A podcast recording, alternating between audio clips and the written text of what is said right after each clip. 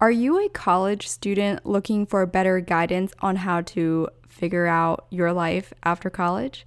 Maybe you are slowly looking at jobs, or maybe you are finally getting around to editing your resume. Or maybe you are just getting anxiety awaiting for the question at the next big family dinner what are you going to do after college? Yep, I've been there. That's why I created my career ebook guide to help guide you on the path to young adult life in your post grad career. From custom resume templates, ways to improve your LinkedIn, cover letter examples, top interview questions, and so much more. It's all in my ebook guide, which you can find on my blog at emilyelizabeth.blog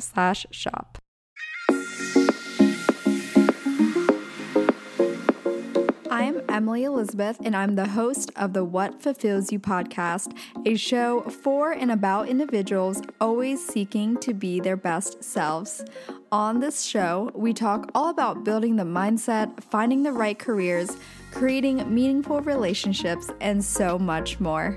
Welcome to the What Fulfills You podcast. Welcome back to another episode of the What Fulfills You podcast. My name is Emily and I'm your host, and welcome if you are new here. And if you are brand new, well, I guess I will tell you what this show is about. Uh, primarily on this show, I converse either with a guest or a friend, or sometimes I'll do solo episodes where the topics are revolving around something about the career, personal relationships, uh, friendships, and mental ups and downs, the mindset, just kind of how we can overall just self improve, really. And so, on today's episode, I have the lovely joy of talking with actually one of my really good friends from college. I get a chance to talk to her older sister because she is in real estate and kind of with how everyone is trying to move right now and especially when we're in our 20s, we start thinking about what it would be like to buy a house or to be able to at least afford a house. And also, I just think it's not really a conventional topic that we talk about or learn about in college, let alone in our daily life. I feel like it's something we have to go out of our way to do research on. And so, I figured why not bring someone who does this as a career onto the podcast and just talk about her journey and whatnot. So, before we dive into her, I want to do a really quick, uh, I guess, life update, life chat, because I do it every so often. But I guess I will start by saying, uh, unfortunately, I know it's January, but um, LA, where I live, is still on this, it's technically lockdown it's just strange because New York City, at the very least, they still have outdoor dining open.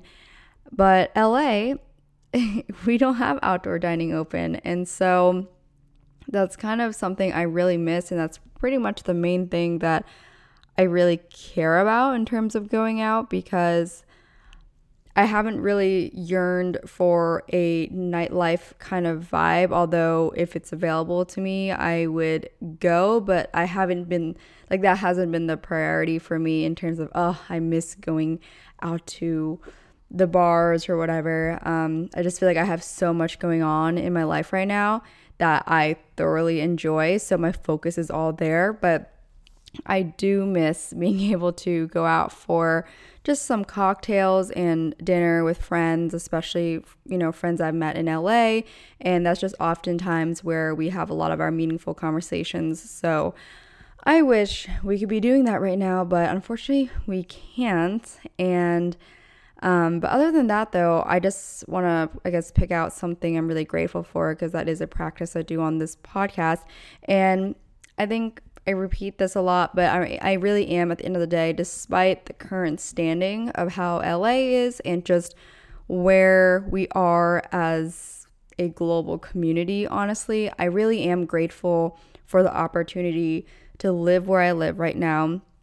I'm looking at this beautiful night skyline view in Los Angeles. Um, it's like more in the Venice and west side of LA. And so I'm just really grateful that I have that because I know Um, I have to work really hard for it and it takes a lot of energy, but um, with everything, even though things can look negative to the outer world, I can control my inner world. And I'm just really grateful that I am where I am. And I hope you guys can all find something that you are grateful for as well.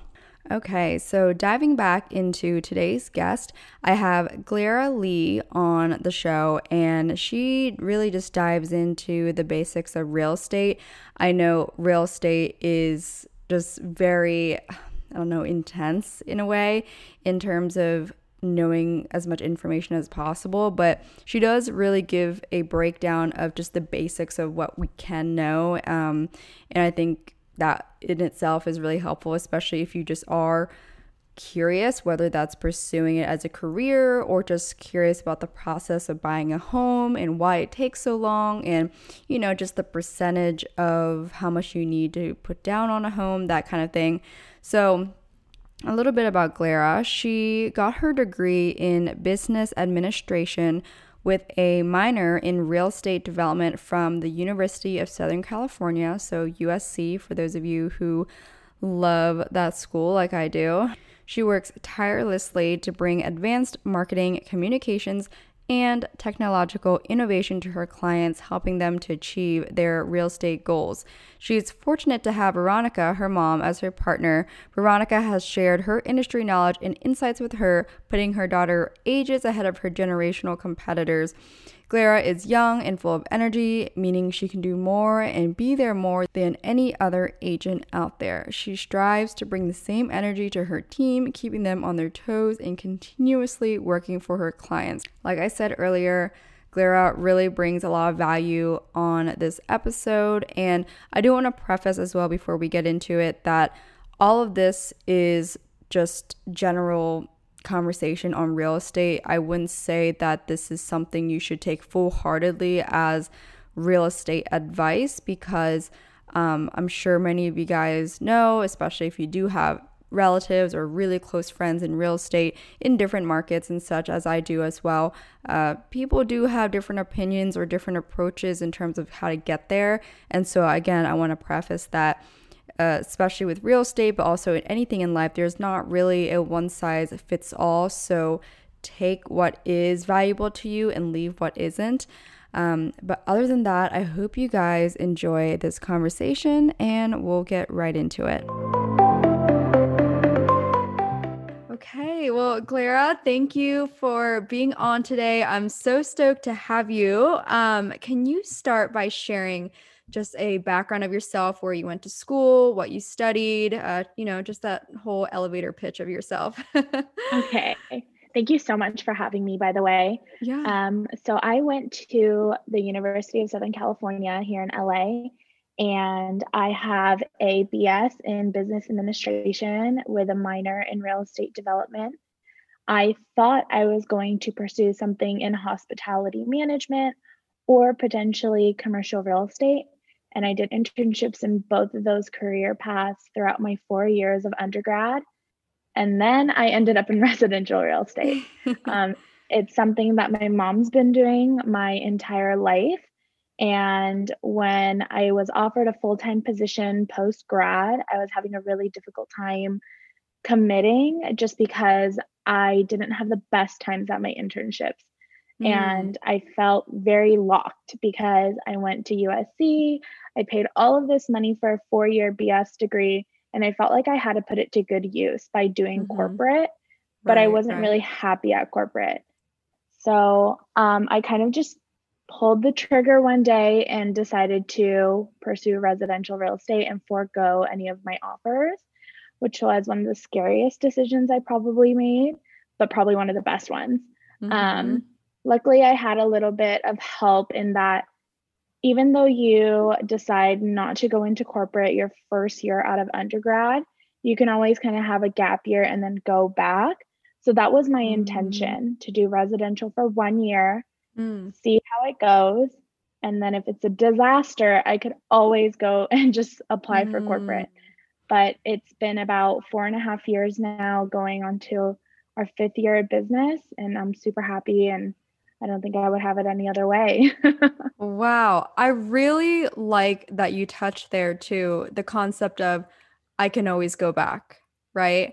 I feel like that's something a lot of people forget when it comes to you know, switching opportunities or switching direction they're going into because they're always so scared of like, oh, but this is what I was supposed to do. Like this is what I prepped myself to do.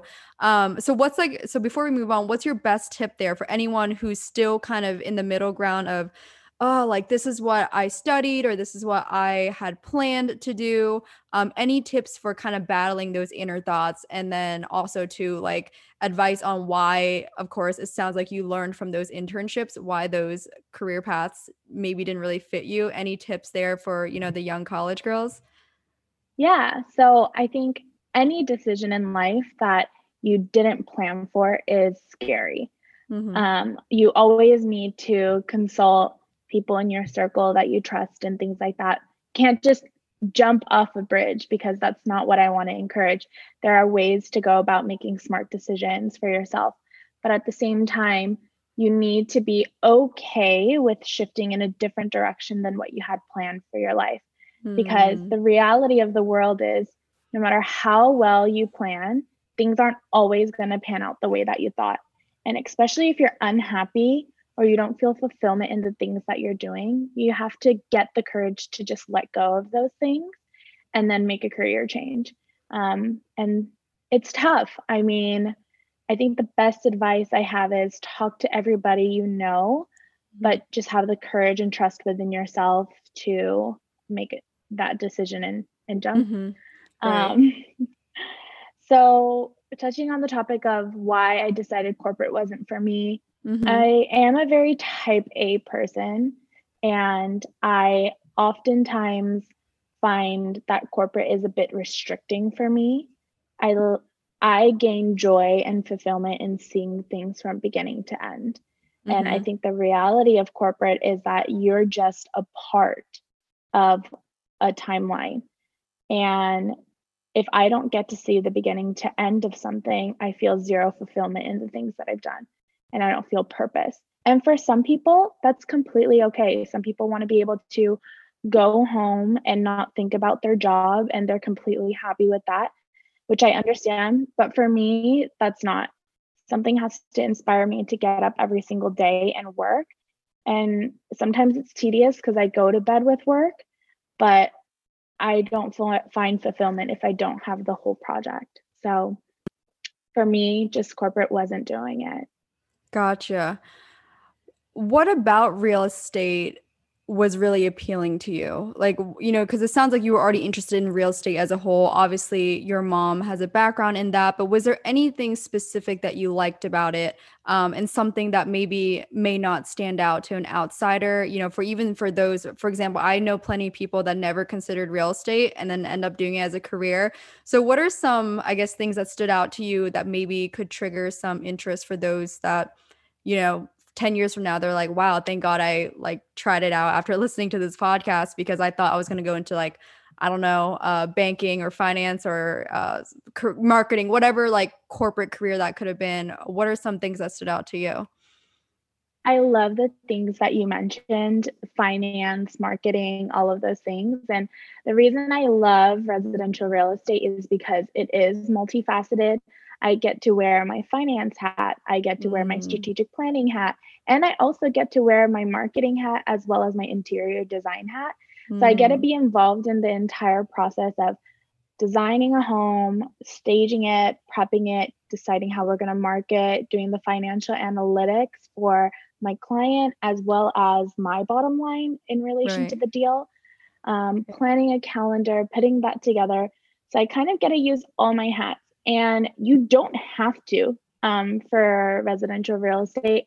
Mm-hmm. I enjoy that you can I can wear all of those hats and put all of the things and the skills that I love into one project.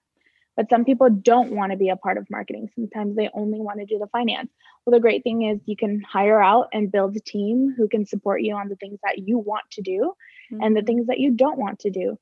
So I'm not saying um, to be a successful realtor, you have to be able to do all the things that I talked about.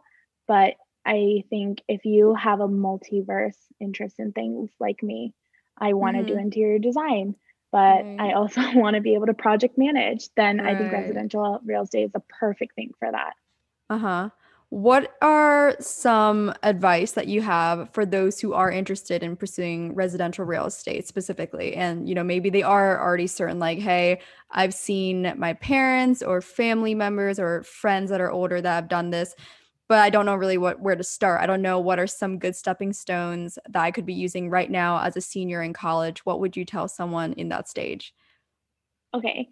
So mm-hmm. residential real estate is not all glitz and glam is the first right. thing I like to tell people because there are so many shows lately like Selling Sunset that just glamorize what we do. That is not what we do. This job is a lot of hustle, a lot of grind, a lot of contracts too. Mm-hmm. Things that you have to read and learn.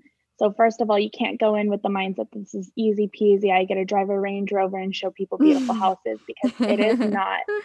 Um, but if this is something that you want to pursue and you're willing to put the work in, then I think one of the best ways is to go on some social media platforms and find residential real estate teams that inspire you mm-hmm. or you like the way that they're doing business and ask if you can do an internship with them or mm-hmm. if you mm. can shadow them so that you can see if this is something you want to pursue and potentially join their team. Um, mm. You can mm. always start off as an assistant or an intern and then work on getting your license and then join mm-hmm. that team as a full time agent. Yeah. Do you know? Okay, so I know some people that have gotten their real estate license um, just as like something to have, just in case they end up going that route. Like, what are your thoughts on that? Is it worth it? Should you like, should you, are you someone that thinks like, oh, you should have it either way if that's something you're interested in or even potentially interested in? Or is it something where you're more like, honestly, only go take that test if you, you know, have 70% certainty that you would want to pursue it? Yeah. So I am a firm believer that if you want to do something, um, you should go ahead and do it. Mm-hmm. However, it's like would you get a car license if you never have the intention to drive? Mm. No, it just I like that. There's costs involved with upkeeping yeah. the license. You're gonna have to constantly education educate yourself on the changing uh-huh. rules. Um, so it's the same thing. If you don't really have that intention, then I don't think it's something that you should do. Mm. Some people think it's just, oh, maybe I'll just have it in the back pocket and right. one day I might use it. Mm-hmm. Well, you can't just have a license and have it in your back pocket and then one day decide to jump in a car and drive it. Mm. That's not how it works. yeah, that's a great analogy. I like that. No, I remember um like I had an ex years ago where I think him and some buddies of his in like a fraternity, uh one of them actually got a real estate license and he was kind of like that where he's like, "Yeah, I I think I'm going to pursue. I'm not sure, but I'm going to get it either way just in case." And so I remember back then, I was like, that was a lingering thought for me. I'm like, oh, should I consider doing it? You know, if I, at the time, I was maybe like 30% curious about real estate, right? So um, I'm sure there's plenty out there that have the same lingering thoughts like, oh, what if I pursue real estate one day and they hear their buddies talking about, uh, you know, like getting, taking the test, whatever, having it as their back pocket. But, you know, with, you know, from your expertise, you're saying, well, I mean, do you really need it though? There's also cost involved, things that people don't really process through their head while they're actually making the decision to go take the yeah. test and whatnot, right? And when you are ready to pursue it, like it's 100% something you want to do, you mm-hmm. can go ahead and educate yourself and get your license at that time because mm-hmm. this industry changes every single year. We get mm. new rules and new regulations and new contracts every single year. So if you got a license now, but you don't have any intention of doing anything, and then four years from now you decide you want to do something. Well everything mm-hmm. that you just tested yourself for to get the license a lot of it might not be applicable anymore and you'll have yeah. to re-educate yourself. So it's better to do it then. Right. Let's dive into your personal experience. Um, so in the four years four and a half years that you've been in this um, industry what are some of the biggest obstacles you've personally faced um, you know in this career thus far how you've overcome them um, and just i guess anything that you've learned along the way that is likely to happen to someone in their beginning couple years um, but things that maybe you wish you knew in the in the in the first couple of years of your experience I think some of the hardest things for me was my age. Um, mm. I'm young and getting into an industry where this is an industry that's been around longer than the internet. So there are some people in here that you'll do deals with who have been in the industry that are double your age, triple your age sometimes. Mm-hmm. And they have a way of doing business. And sometimes they think that someone young is coming in and disrupting the industry and not following like the rules or like the norms of um, the industry. So I think in the beginning, when I was dealing with agents or even clients who have done this many times before me, they wanted to tell me what to do because I was young. And I realized that in the beginning, I was very self conscious. I was new and I thought maybe I don't know these things. But I think it's really important to recognize that real estate is one of those things that's always, always changing. Um, now you'll see real estate is like expanding into social media. And the way that people do business is changing because there's younger generations purchasing houses and it's just a faster pace way of doing business. So, although these people have been in the industry for a lot longer than me, I had to stand up for myself and say, hey, I actually know what I'm doing and I've studied the material. And so you can't just tell me what to do. Um, same for clients who were questioning me and said, How do I know that you're doing the right thing for my house? Or trying to tell me what they want me to do for the house. And I was like, Well, if you're working with me, you just need to trust me. And having the ability to kind of have the confidence to stand up for yourself, which I think is very hard sometimes for younger people when they're approaching older people. Um, but it's something that you really need in this industry, or else you're just going to get pushed around a lot. Mm. Mm, that's great advice. What are what are other common obstacles that people can expect in this career? Uh, honestly, as both a buyer and seller. Okay. Um, let's go into a little bit of the home buying and home selling process. Yeah. yeah. So, um, I think sometimes people say, "I want to ha- buy a house." Yeah. So, and they think, "Great, where do I start?" You know. Um, the biggest obstacle to home buying is the down payment. Um, so typically in California, so that you get the best interest rate on your loan, you want to put 20% down. So 20% of whatever home that you want to buy, you have to have that liquid cash. So that takes a lot of time to accrue. Um, and a lot of times people will say, How do I save that 20%? That sounds like a lot of money. Um, and that's kind of going into personal finance. You need to look at your long term goals of how you want to spend money and you need to put it into some sort of like a down payment sinking fund. So everyone approaches that a little bit differently. Um, but I recommend, you know, 50% of your income should be put into some sort of like savings. And that's where you're going to accrue that 20%. Um, so we work with clients like far in advance. So I have people who told me two years ago that they want to buy a house, and I'll run all the numbers for them and I'll tell them how much that they need to save and everything so that they can come back to me in two years so that they can buy a house. So I think it's really important that if you do have an idea that you want to purchase a home in the future, you start saving that 20%. yeah.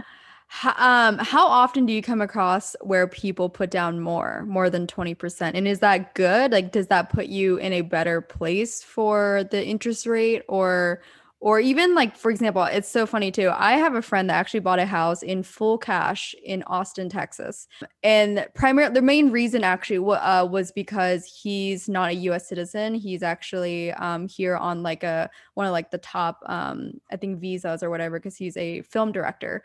And so i think his interest rate was like super high um, primarily just because he had no credit all that. So he kind of was like okay f that i'm not going to do that then. I i think he just like sold you know some shares of like stocks that he's been you know doing well. You, you know how that goes. And so he just liquidated and um had the cash. But what i i never really like thought about it until you know now having this real estate conversation. But is that good? Is that a powerful move? Like if you really can and comfortably buy a home in cash is that what are your thoughts on that? Obviously again it's your yeah. expertise Um, I think your friend, to be honest, had no other options. Right. Um, when you get what the loan he would qualify for is called a foreign national loan. And mm. because you don't have any sort of credit here in the US, they have no way to collect against you if you decide not mm. to pay. So you're seen mm. as a credit risk, which is why they charge you more interest. But if I personally did have the cash to buy something 100% full cash, I wouldn't just necessarily say, yes, I'm going to buy this home full cash because you can always use your assets for other things, such as investments, and grow yeah. your money. So if I qualified for a great interest rate, I would put a bigger down payment down to make sure that my monthly payments on my mortgage were well within a balance that I could afford. Right. And oftentimes buying a full cash can be beneficial to you in bidding out other offers but mm. if that isn't necessarily the case, and there's no other offers that you're competing against, then I think it's much more effective to take um, advantage of a mm-hmm. better interest rate. But like you were saying, if I can do full cash, does it benefit me in some ways? Of course. Mm. Um, if there's multiple offers on the table, oftentimes people want to work with an all cash deal oh, because it's okay. less likely that something will fall through. Mm. Um, lenders sometimes can, the loan might not come out or the mm. loan terms might not might change during the deal. Mm. And oftentimes sellers want to mitigate any of those risks. So if there is a full cash deal on the table, then they may feel more inclined to take that. Mm, okay. Um is it often so like for example, what what is it so for someone who is doing an all cash offer, um, but maybe someone else who is also bidding on the house, um, they're doing the classic 20% down, but their offer is higher. Um, what like kind of evaluate that situation. How how does that go about? And then also too i mean we'll dive into it more after you know the first part of the question but why is the home buying process such a long process? I'm sure you can break it down but um yeah i guess you can dive into the first one as to how it really plays out when you're playing this whole offer game of someone having more cash down versus someone less, but then their offer is less. And then the one with less percent down is a higher offer, if that makes sense. Yeah. So for me, I always educate my sellers on this when I'm working with sellers on deciding what offer to pick. Uh-huh. So I think at the end of the day, I guess these two questions are kind of integrated. So the home buying process when you have a loan is typically 30 to 45 days. When you have an all cash deal, the lo- mm-hmm. the property can close as quickly as 5 to 10 to 15 days. On average for an all cash deal, it's about mm-hmm. 15 days. So the benefit of this all cash deal is that you're potentially able to close on this house sooner and then therefore as a seller you can get your money quicker for mm. that house and mm-hmm. you can mm-hmm. move on and buy another house. Mm-hmm. So let's say there was an offer that's all cash 15 days, mm-hmm. but the mm-hmm. price is less than another offer that is getting a loan that's 30 to 45 days. The reality is, as a seller, your only cost incurred is for that time difference about of about 30 days. Mm. So say me as a seller to own this house for 30 days, I pay $3,000 or hmm. $5,000. Mm. Then the offer difference has to be well within a range surpassing that. Mm. So that way, if the cash deal is, let's say, a million dollars, mm-hmm. and the one with the loan is a million and ten thousand dollars, then mm-hmm. of course the one with the loan just makes a lot more sense Mm, but if the mm. difference mm. was only $2,000, then I would just move forward with the cash deal. Right, right. So oh, there's a sense. lot that goes into it. um, but I tell my clients all the time when we're competing with offers that are against all cash. So this is when I'm representing the buyer. Uh-huh. The only way you can beat an all cash offer is to offer more. Right, right.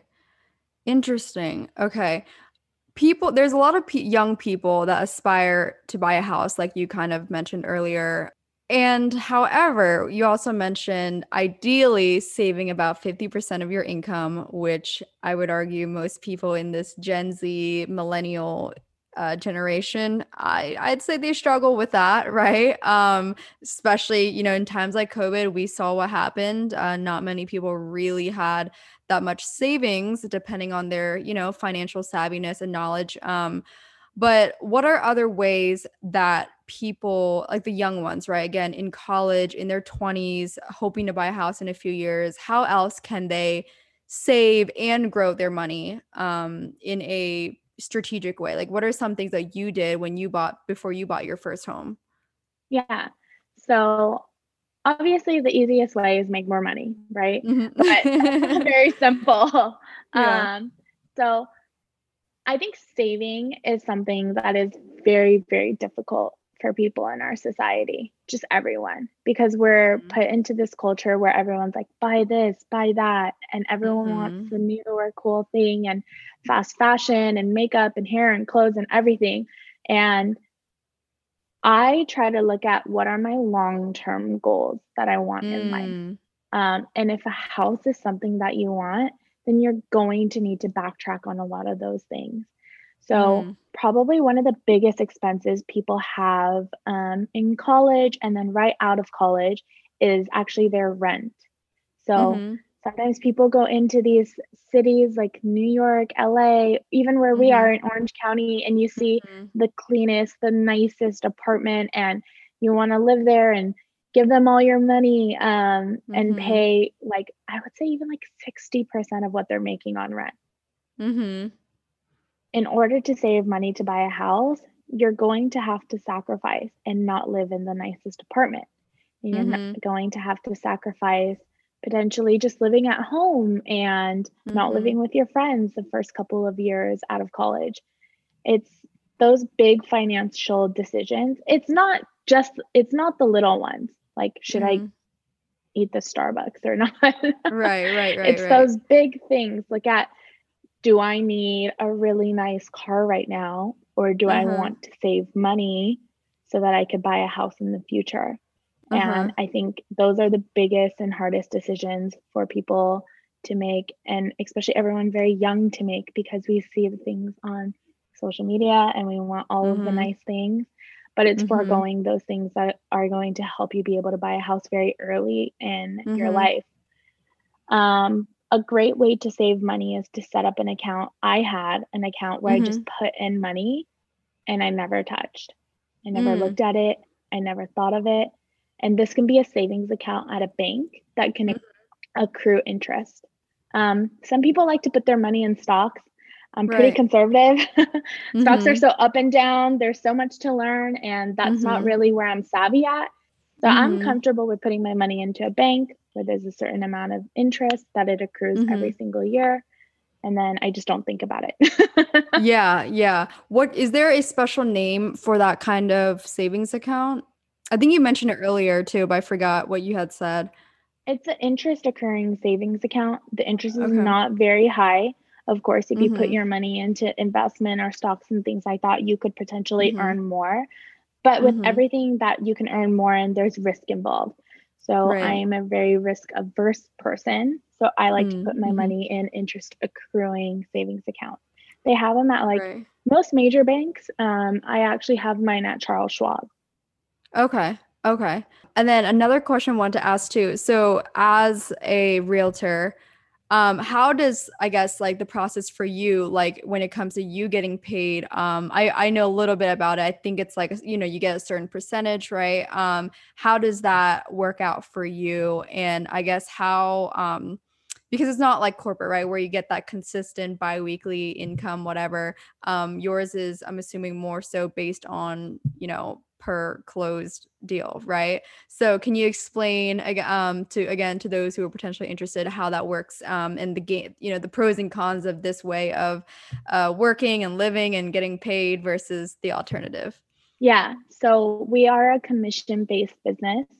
Um, mm-hmm. meaning we only make money if the deal closes and finishes and our clients get everything that they wanted and sign those escrow papers and pass over the house. So the mm-hmm. good thing is, um, commission based businesses, you have the potential to grow the harder you work, which is what I like. Mm-hmm. The more deals mm-hmm. that I do, the more money that I make. Another thing about commission business is that nothing is guaranteed. You could work a mm-hmm. deal for 30, 45 days and then have it not end up closing and you make mm-hmm. zero dollars. Also, with commission based business, you have to put all of your expenses up front before you make the money. So that mm. is a mm. very scary thing for people. All of our marketing dollars that we spend into putting a house sometimes, sometimes I'll spend $10,000 on marketing a home. Mm. And then I'm supposed to get $40,000 at the end of the deal and right. the deal doesn't end up closing. Mm. So that's something that I had to mitigate into my business practice. How much am I willing to spend on every single house for the potential return of what I could potentially make? So, mm-hmm. even more so than anybody else, I have to practice good money spending and saving habits because mm. I could potentially make nothing this year, or I can make double what I made of last year. So, I have to be conservative and decide how I want to spend my money. Um, it is an industry where easily, because it's commission based, you could get your first commission check and it's so huge and go and buy everything that you wanted in life only to find out that might be your only commission check of the year. So when you come in, you need to learn really how to budget and manage and spend your money. Right. So, um, what's like the average commission a realtor makes? Let's just say in Southern California, because obviously buying a house here is so expensive. Um, but what is, I guess, the average and how is it decided? Is it based on, you know, what the realtor wants, or can you break that down? Yeah, so we're paid our commissions from the seller side here in California. Mm. Um, so typically, the seller will sign a contract with an agency and decide how much that they want to pay that agency, as well as the cooperating agency, which would be the buyer mm-hmm. side, um, for mm-hmm. the deal. And it's an industry average. So our industry average is 6%. Um, and then it goes up and down on the sliding scale from there. So typically it's 6%, 3% to the buyer side, and then 3% to the seller side um, mm. of whatever purchase price that you're thinking. And then as you get into different negotiations, different relationships, you'll see that percentage shift a little, um, but mm-hmm. it's usually somewhere around there. Okay. Okay. Nice. Yeah. So I think it's definitely great for those who know how to spread out their you know money right? Let, let's say they're getting i don't know a $50000 $100000 check right for commission. And you know it's being strategic with knowing how to spread that out. Um, if you just you know on, on the safer side assume that's the one for the year right? Um, yeah which i think takes a lot of oh, what is it? Just uh, smart financial thinking really yeah. and planning yeah, you yeah. have to decide how much of that you want to put back into your business. Is another mm-hmm. thing you have to put money into your business for it to grow.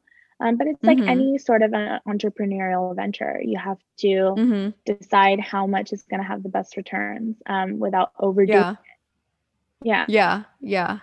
Awesome. Well, I have two last questions for you. Um, the first one being just kind of over the years now since you graduated from USC and have, you know, seen kind of the turbulence of our economy and just like the real estate market and then of course this past year 2020 being very turbulent.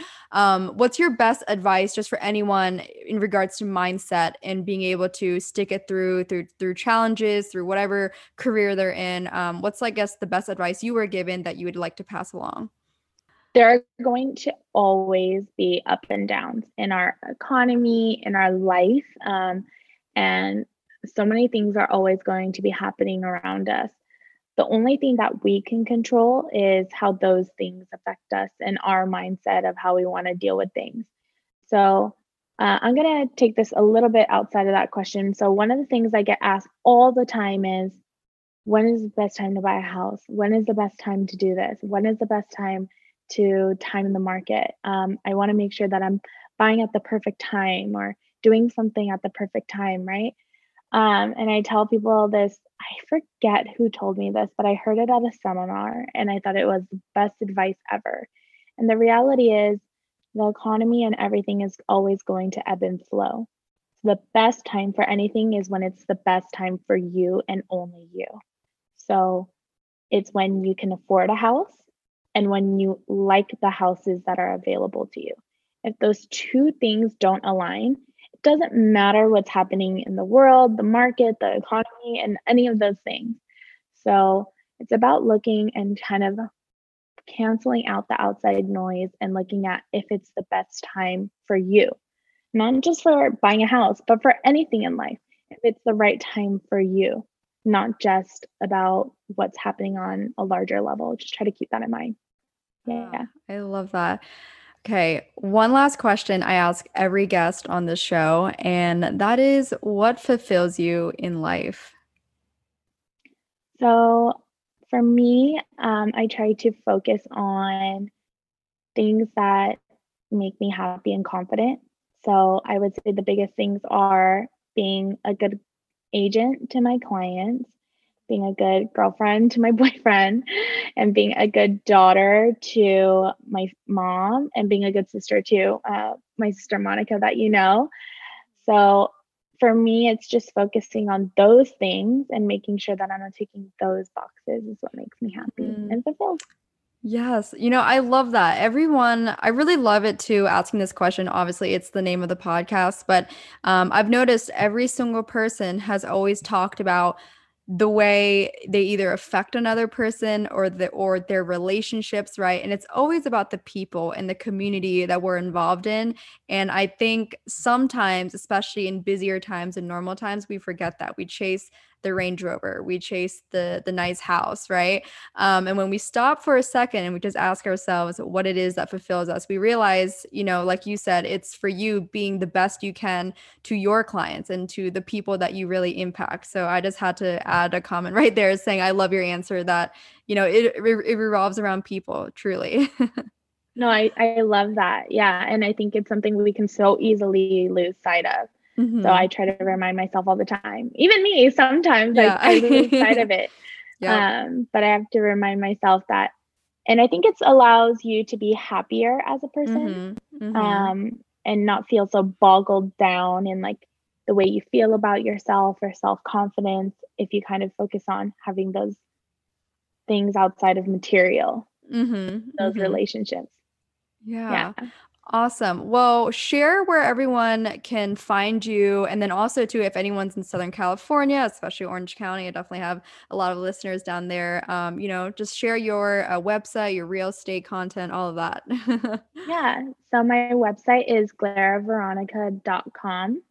Okay. And then you can also find me on Instagram at glaralee underscore.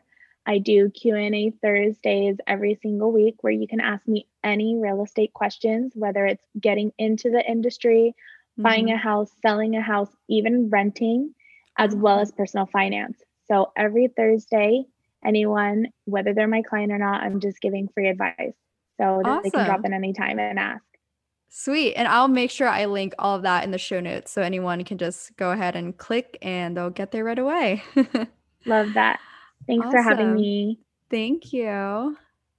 And that was today's conversation with Glara Lee. Again, I hope you all enjoyed it. If you did, please be sure to one, rate and review the podcast on Apple Podcasts. You guys know how much that means to me. And then also just be sure to comment on the latest post with Glara on the What Fulfills You podcast Instagram, which is, of course, linked in the show notes. And just comment what your takeaway was, what you learned from this episode, or anything that you just found surprising. I know that we would both appreciate seeing your feedback. And with that being said, thank you again for listening, and I will catch you all next time.